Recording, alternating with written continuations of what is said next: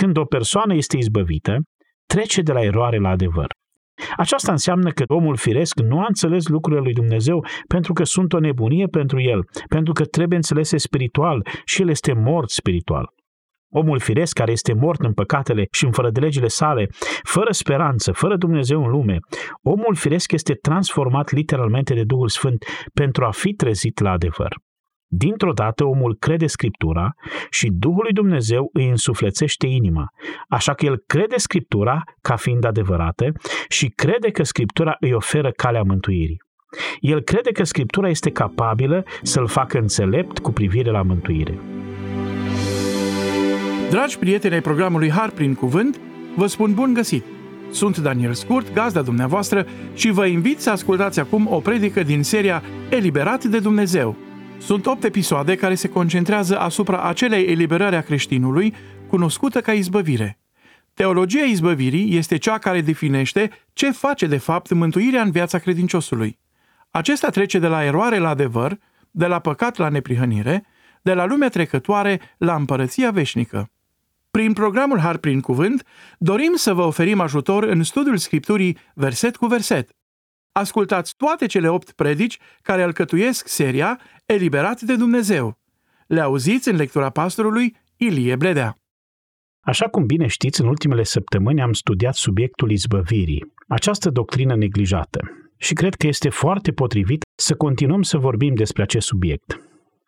Aceia care aparțin împărăției lui Dumnezeu prin credința în Isus Hristos au experimentat realitatea izbăvirii pentru că nu am reușit să termin data trecută, aș dori să vă las o notă explicativă.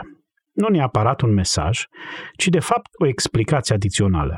Nu am reușit să spun totul și doresc să pot să vă prezint câteva din lucrurile pe care nu am fost în stare să vi le arăt data trecută. Aș dori să vă spun într-un mod general, mântuirea este un subiect măreț. Subiectul lucrării lui Dumnezeu în viețile păcătoșilor este marea tema istoriei răscumpărării și este marea tema Scripturii nu trebuie să fie înțeleasă așa cum vrei tu să o înțelegi. Trebuie să fie înțeleasă așa cum a descoperit-o Dumnezeu. Sunt atât de multe bogății în mărețul adevăr al mântuirii, însă sunt împărțite, și a spune eu, în două categorii. În mântuire sunt realități non-experimentale și apoi sunt acelea experimentale. Sunt acele realități în ce privește mântuirea care au loc la nivel divin și sunt acele realități care au loc la nivel uman sunt acelea care afectează modul în care Dumnezeu ne vede și sunt acelea care afectează modul în care noi îl vedem pe Dumnezeu.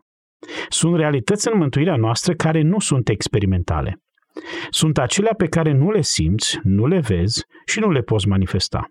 Sunt realități în mântuirea noastră despre care putem spune că sunt perspective divine sau directive divine sau hotărâri divine sau verdicte sau decizii sau alegeri sau fapte.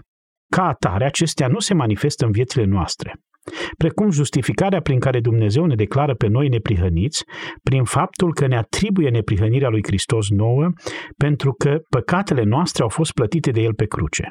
Ca răscumpărarea, un act prin care Dumnezeu ne cumpără înapoi din păcat și din moarte și din iad. Asta cuprinde ideea de răscumpărare. De asemenea, este și ideea de adopție. Biblia ne spune că în mântuire noi suntem înfiați în familia lui Dumnezeu. Acesta este un nou statut legal și oficial. Apoi mai este mărețul adevăr al împăcării, și anume faptul că vrăjmășia dintre păcătos și Dumnezeu a fost înlăturată, iar acum păcătosul este acceptat să intre în prezența lui Dumnezeu și în viața veșnică. Lucruri precum justificarea, răscumpărarea, eliberarea, înfierea, împăcarea sunt modalități prin care Dumnezeu schimbă relația sa cu noi prin aplicarea lucrării lui Hristos în dreptul nostru prin har. Acestea nu sunt experimentale și nu se manifestă ca atare. Însă împreună cu acestea există niște realități experimentale vizibile în mântuire. Ele nu schimbă doar statutul nostru, ele nu schimbă doar ceea ce crede Dumnezeu despre noi sau modul în care ne vede Dumnezeu. Ele ne schimbă nu doar legal, ci și în mod practic. Acestea au un impact în viața noastră. Ele se manifestă. Ele ne schimbă natura. Ele ne schimbă modul în care gândim. Ele ne schimbă voința. Ele ne schimbă dorința. Ele ne schimbă vorbirea. Ele ne schimbă comportamentul. Acum, aceste realități spirituale din a doua categorie sunt cele care alcătuiesc înțelegerea adevărului măreț al izbăvirii. Adevărații creștini nu au parte doar de o schimbare în statut, ei au parte de o schimbare în natură. Ei nu sunt noi doar în termenii poziției lor înaintea lui Dumnezeu, ci ei sunt noi în termenii creării lor. De aceea folosim termeni precum regenerare, naștere din nou, viață nouă, convertire. Noi nu avem parte de o schimbare numai în statut, ci avem și o schimbare în natură. Și ca să înțelegem doctrina izbăvirii în plinătatea ei, trebuie să înțelegem schimbarea dramatică ce are loc în viața unui suflet izbăvit. Așa cum v-am spus în ultimele două săptămâni, aceasta este chestiunea cea mai critică din viața bisericii. Nu este nimic mai important în viața bisericii decât să fie în stare să discearnă între cine este un adevărat creștin și cine este unul fals. Ca să cunoști cine este real și cine nu, este esențial din mai multe motive. Primul, pentru că știm că vrăjmașul vrea să semene în biserică credincioși falși, cât mai mulți posibil, ca să se cătuiască viața din biserică, ca să fie drojdia care dospește aluatul. Asta este ca și mărul putred care strică toată lada cu mere. De asemenea, diavolul vrea ca biserica să fie confuză cu privire la cine este un adevărat creștin, pentru ca falși creștini să trăiască într-o continuă stare de amăgire și falsă siguranță. Când biserica falimentează să facă această distinție, lasă loc neghinei să fie semănată de vrăjmaș, îi lasă pe oameni să-și continue viața cu falsa iluzie că îi aparțin lui Dumnezeu, când de fapt ei nu îi aparțin și literalmente distruge impactul extraordinar și puterea pe care o are biserica în lume atunci când funcționează în adevărata puritate a identității ei.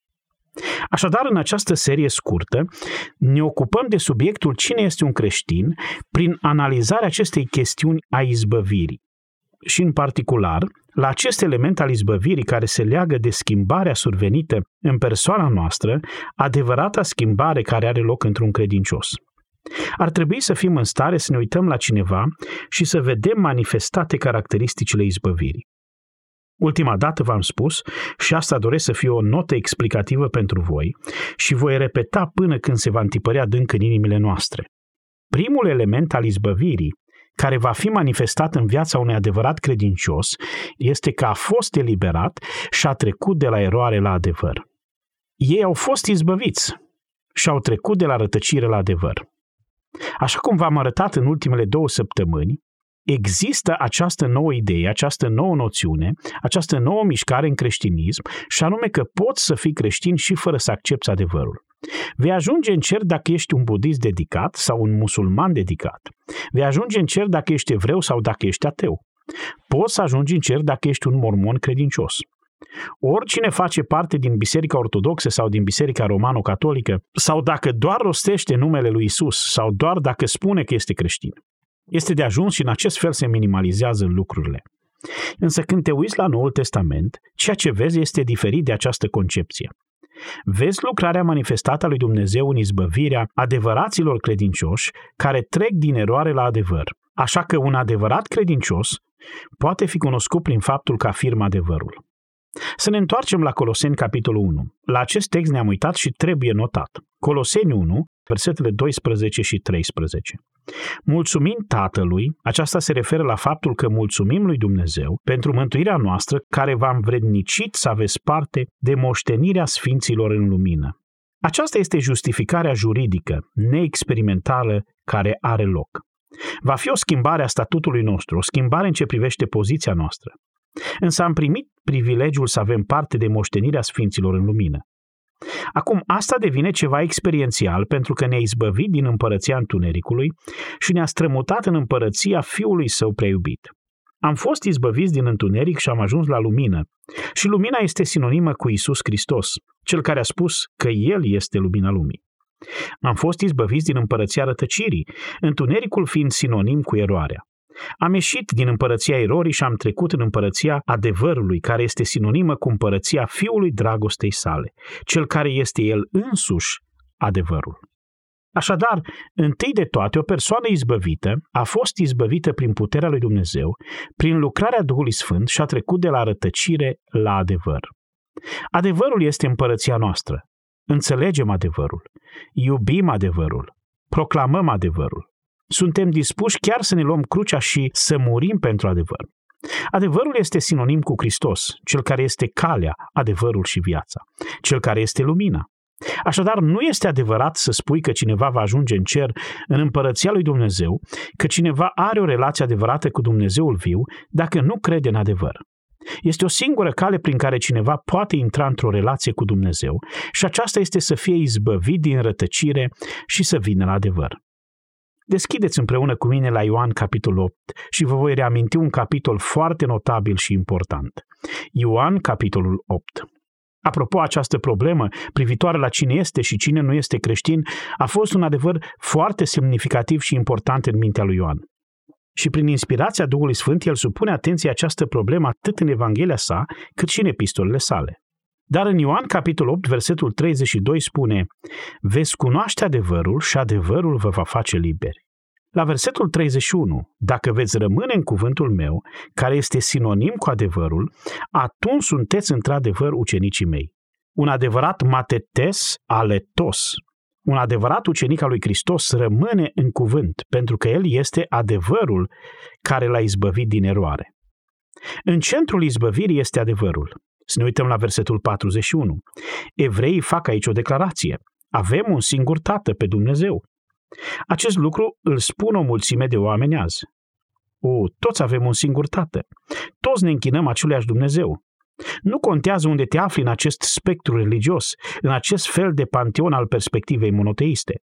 Nu contează unde ești plasat, pentru că toți avem același tată, pe Dumnezeu. Asta pretindeau evreii. Și cred că este rezonabil să spui așa ceva. La urma urmelor, ei credeau în Dumnezeul Creator al Vechiului Testament. Ei credeau în Elohim, Iahve. Ei credeau în Dumnezeul care era Creatorul și în Dumnezeul care era Dumnezeul legământului, cel care a inițiat marele legământ cu Avram și restul legămintelor. Era Dumnezeul lui Israel, Dumnezeul lui Avram, Isaac și Iacov. Și ei au spus că avem același Dumnezeu. Aveau exact același Dumnezeu. Și mentalitatea de azi este, bineînțeles că aveți același Dumnezeu. Nu este minunat că toți avem același Dumnezeu? Nu este minunat? Și Isus le-a spus, dacă Dumnezeu este Tatăl vostru, m-ați iubit pe mine. Clar și ușor de înțeles. Dacă cineva nu-L iubește pe Isus Hristos, Dumnezeu nu este Tatăl lui. Nu poate fi altceva mai clar. Și când tu spui iubește-L pe Isus Hristos, la ce te referi? Te referi la faptul că îl iubești pe Isus Hristos în același fel în care îl iubești pe Dumnezeu, pentru că versetul 42 spune Eu am ieșit și vin de la Dumnezeu. Să-L iubești pe Hristos așa cum îl iubești pe Dumnezeu. Nu îmi spune că te închini aceluiași Dumnezeu dacă nu-L iubești pe Isus Hristos ca Dumnezeu din Dumnezeu. Dacă nu crezi ce este corect despre Hristos, dacă nu accepti ce este corect despre Hristos și dacă nu-L iubești, nu-L cunoști pe Dumnezeu. Dumnezeu nu este Tatăl tău. Nu ai o relație cu Dumnezeu. Nimeni nu vine la Tatăl decât prin mine. De fapt, este chiar foarte serios. Versetul 44. Voi aveți de tată pe cine? Pe diavolul. Oricine nu crede în adevăratul Hristos, în adevăratul Hristos și în lucrarea sa reală și într-o mântuire adevărată prin mijloacele adevărate pe care le-a identificat Scriptura, nu-L are pe Dumnezeu ca Tată. Eroarea cu privire la persoana lui Hristos, eroarea cu privire la lucrarea lui Hristos, eroarea cu privire la mântuirea care este asigurată de Hristos, arată că cineva nu-L are pe Dumnezeu ca Tată. De fapt, Tatăl este diavolul. Acum Isus nu putea să spună asta mai categoric, nu-i așa? El le vorbea celor oameni care se mântreau că îl cunoșteau pe Dumnezeul adevărat. Iar dovada este în versetul 44. Vreți să împliniți poftele tatălui vostru. El de la început a fost ucigaș și nu stă în adevăr pentru că în el nu este adevăr. arată pe cineva care rătăcește de la adevăr și eu îți voi arăta un copil al diavolului. Asta spunea de fapt Isus. Adevărul este linia de demarcație. Nimeni care nu crede adevărul despre Isus Hristos nu este un copil al lui Dumnezeu.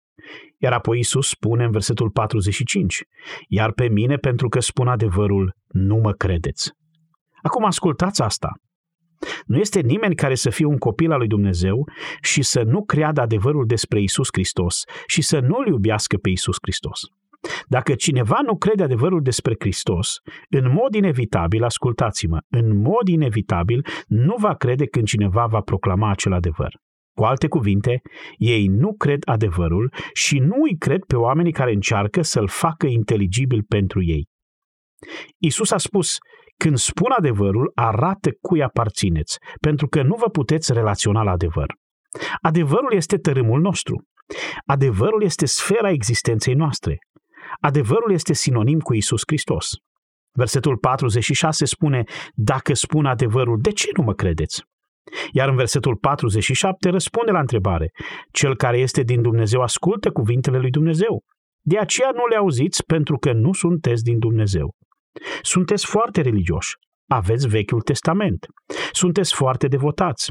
Sunteți foarte exigenți în legalismul vostru. Sunteți foarte preocupați de faptul că sunteți în lume elita. Pentru că voi vă închinați Dumnezeului lui Avram, Isaac și Iacov, Dumnezeului Creator. Însă vă spun acum, tatăl vostru este diavolul și voi nu-l cunoașteți pe Dumnezeu și voi nu sunteți copiii lui Dumnezeu. Voi sunteți copiii diavolului. Și motivul pentru care știu că sunteți copiii diavolului este pentru că nu mă iubiți pe mine și nu credeți ce am spus.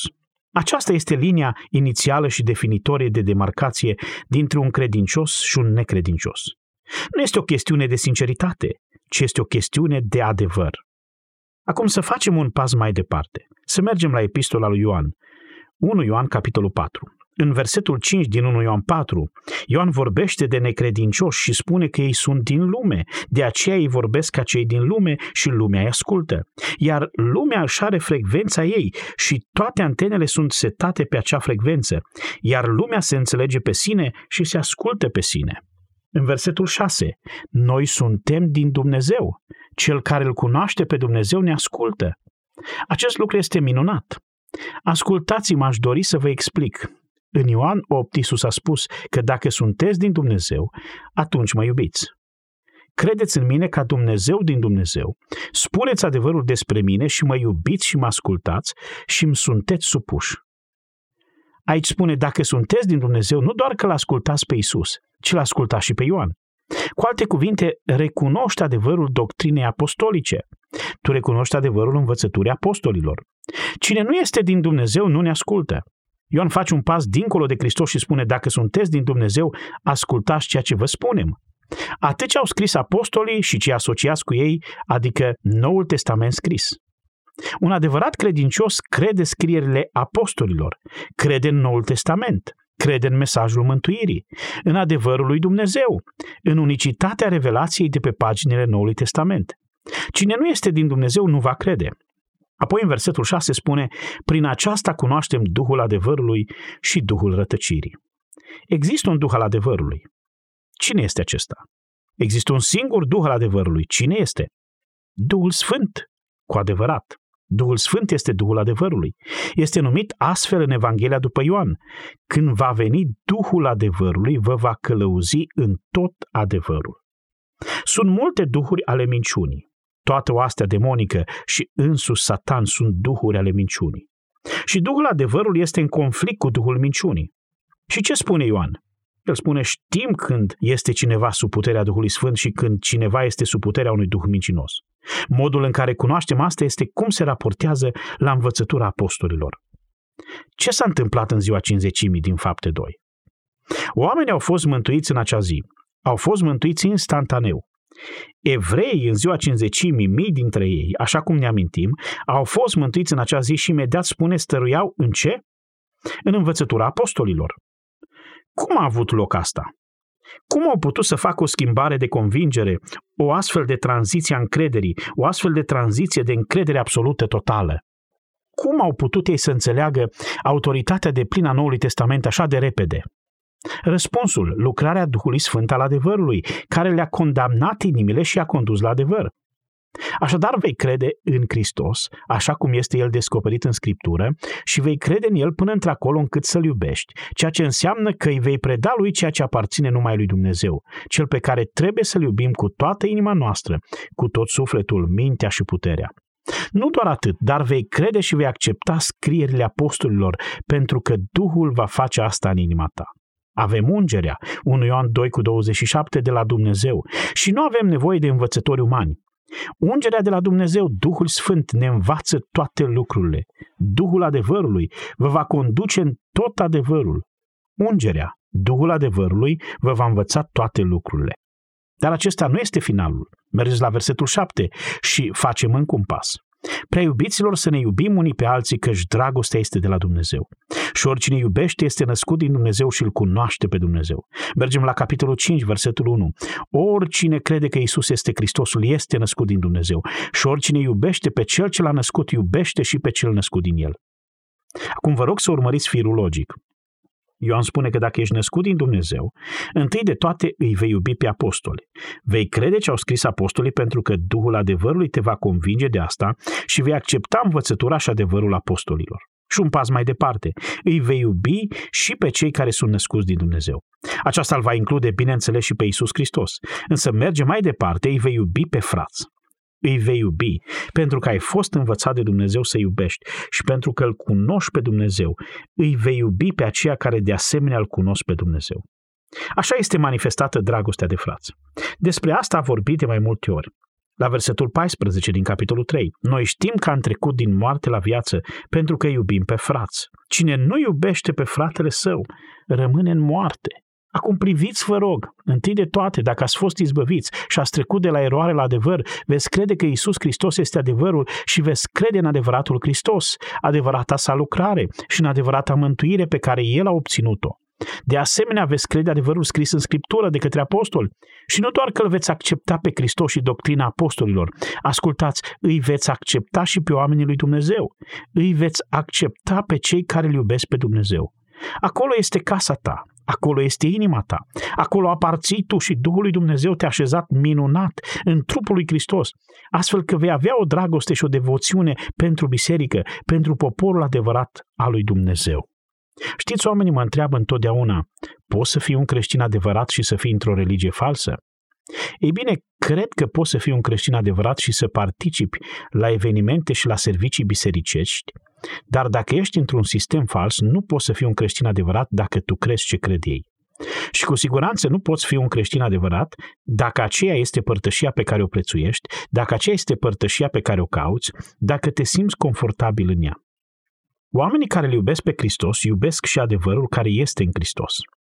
Oamenii care iubesc doctrina sănătoasă îi iubesc de asemenea pe oamenii care îl iubesc pe Hristos și iubesc doctrina sănătoasă. Acesta este poporul lor.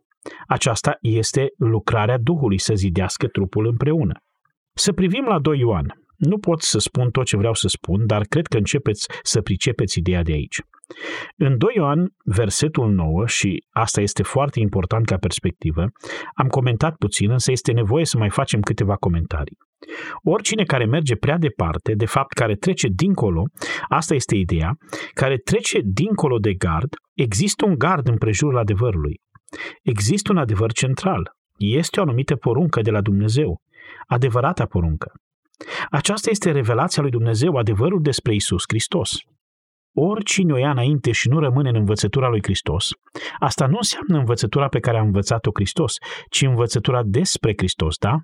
Oricine părăsește sfera adevărului despre Hristos, care este învățat în Scriptură, oricine care părăsește această sferă, nu îl are pe Dumnezeu. Așa este? Nu îl au pe Dumnezeu. De ce? Deoarece dacă este ceva ce face Duhul Sfânt, este că ne călăuzește în ce? În tot adevărul. Și vei avea adevărul despre Hristos. Aceasta este lucrarea Duhului Sfânt al lui Dumnezeu. Așadar, dacă nu rămâi la învățătura adevărată despre Hristos, dacă ai o părere deformată despre Hristos, nu îl ai pe Dumnezeu. Dacă nu crezi că Isus este Dumnezeu, dacă nu crezi că Isus este a doua persoană din Trinitate, născut din fecioară și că a trăit o viață fără de păcat, dacă nu crezi dovezile despre moartea și învierea și înălțarea Lui, dacă tu crezi că Isus a devenit un păcătos pe cruce și a devenit rău și că Dumnezeu l-a trimis în iad pentru trei zile ca să plătească pentru păcatele sale, atunci nu crezi adevărul despre Hristos. Așadar, întrebarea este, ești tu învățat de Duhul adevărului sau ești învățat de Duhul rătăcirii de la adevăr? Ioan face acest lucru foarte ușor de înțeles pentru noi. În versetul 9 spune că dacă cineva nu rămâne în învățătura despre Isus Hristos, învățătura biblică despre Isus Hristos, care bineînțeles a fost prezentată de apostoli și cei asociați lor și care au scris sub inspirația Duhului Sfânt în Noul Testament, Dacă cineva nu crede asta, atunci nu îl are pe Dumnezeu. Pe de altă parte, cel care rămâne, îmi place cuvântul acesta, care rămâne nu pe margine, deci nu este cineva marginal, ci este cineva care s-a așezat în învățătura adevărată, îl are pe Tatăl și pe Fiul.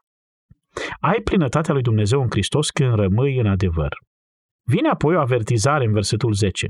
Dacă cineva vine la voi și nu va aduce această învățătură, asta înseamnă că va aduce ceva care nu este biblic, ceva care nu este adevărat despre Hristos, ceva care o ia înainte, este dincolo de gard, dincolo de paleta învățăturii drepte.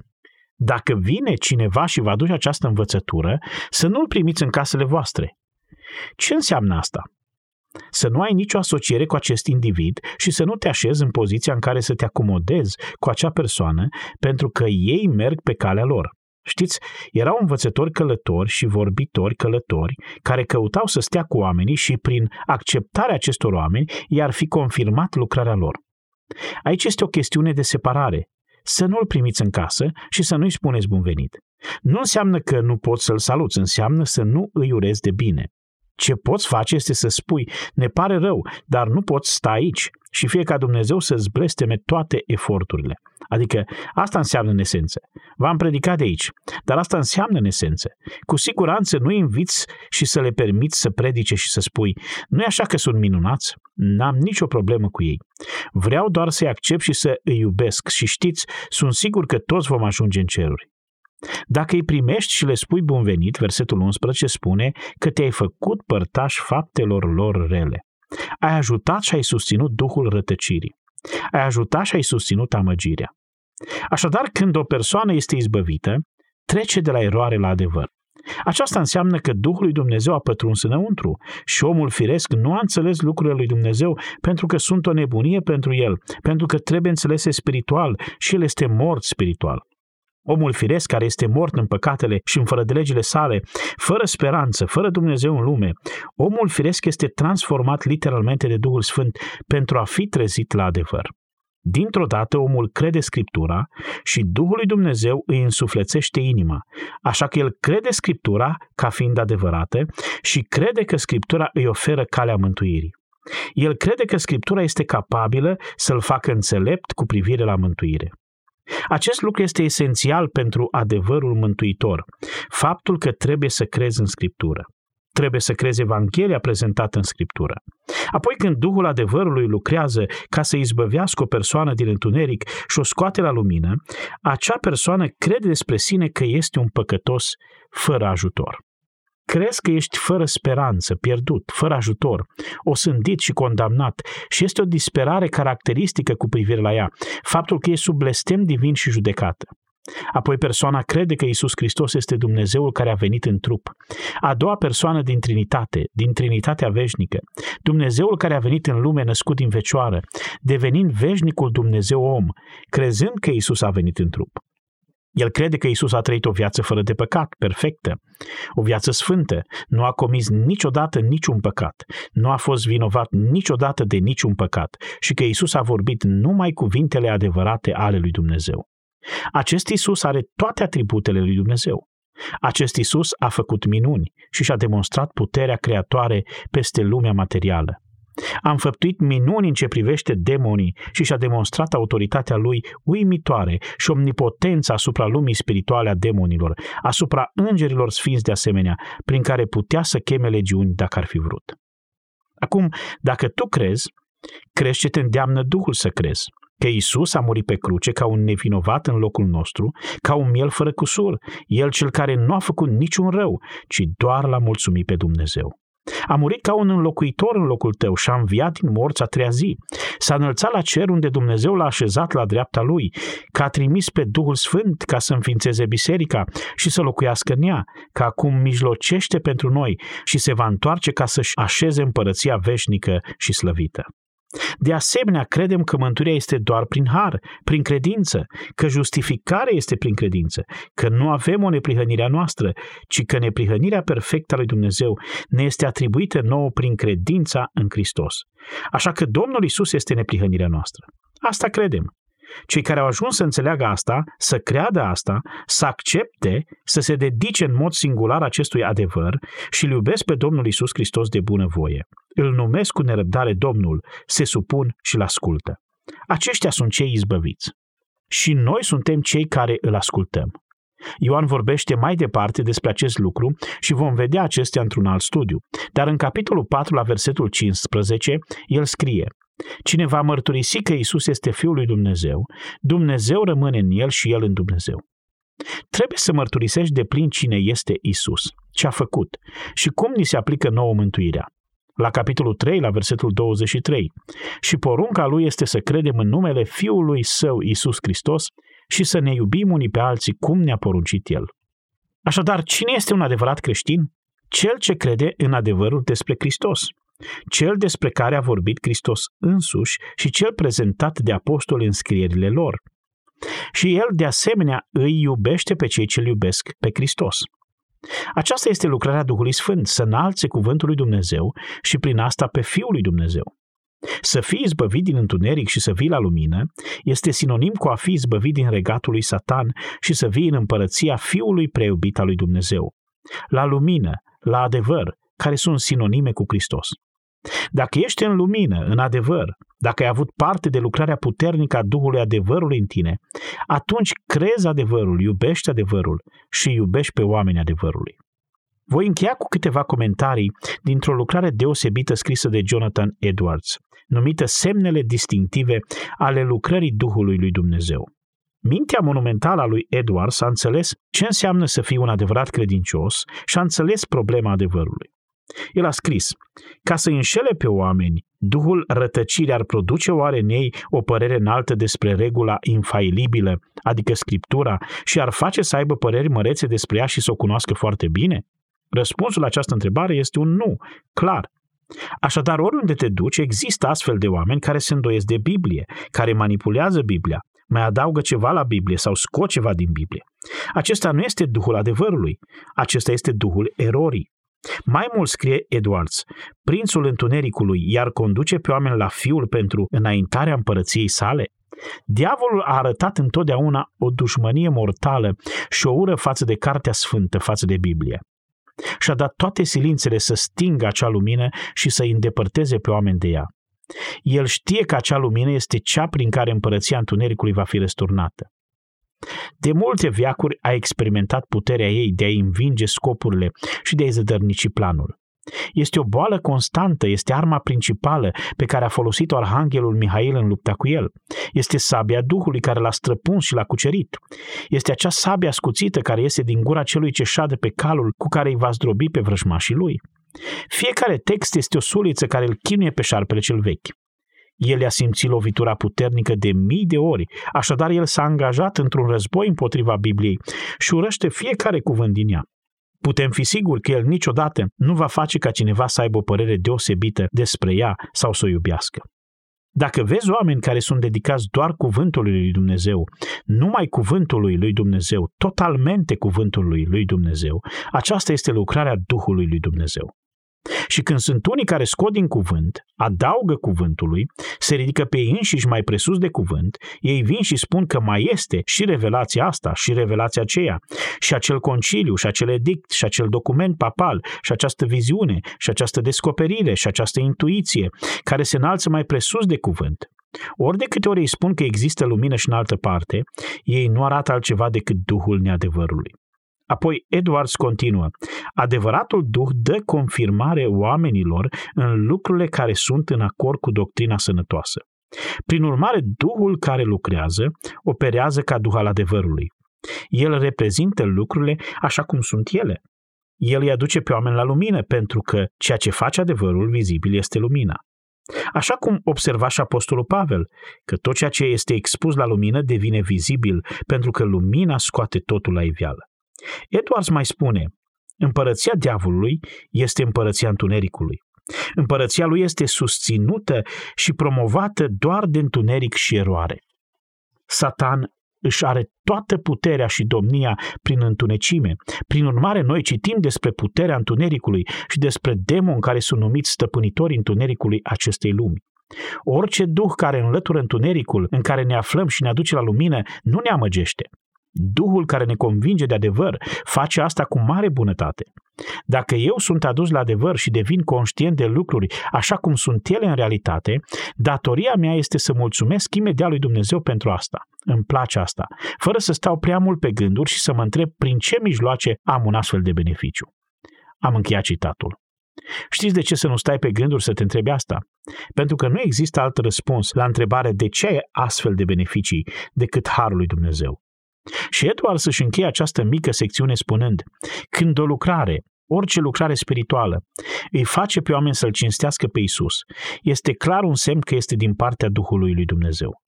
Când ei cred, când îl înțeleg corect pe Isus, cine este El, de ce a venit, ce a făcut și cum să ne încredem în El pentru mântuire, asta este de la Dumnezeu.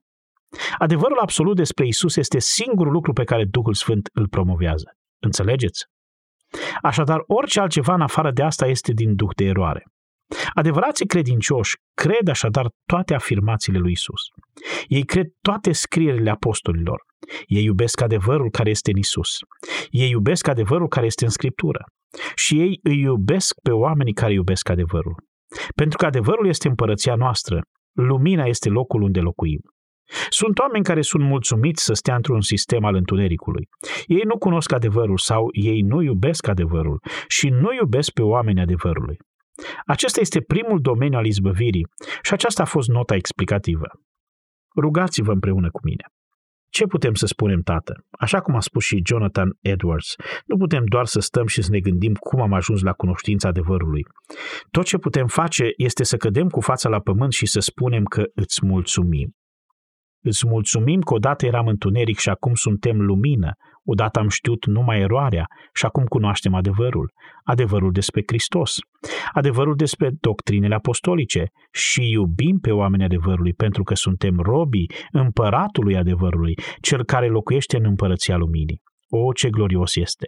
Tată, dacă aici sunt oameni aflați în rătăcire și oameni care s-au asociat cu eroarea, făi să înțeleagă condiția gravă, serioasă, de a fi robii diavolului, de a fi copiii diavolului, care este un mincinos de la început și un amăgitor și unul care își trimite minciunile și amăgirile prin toți demonii săi.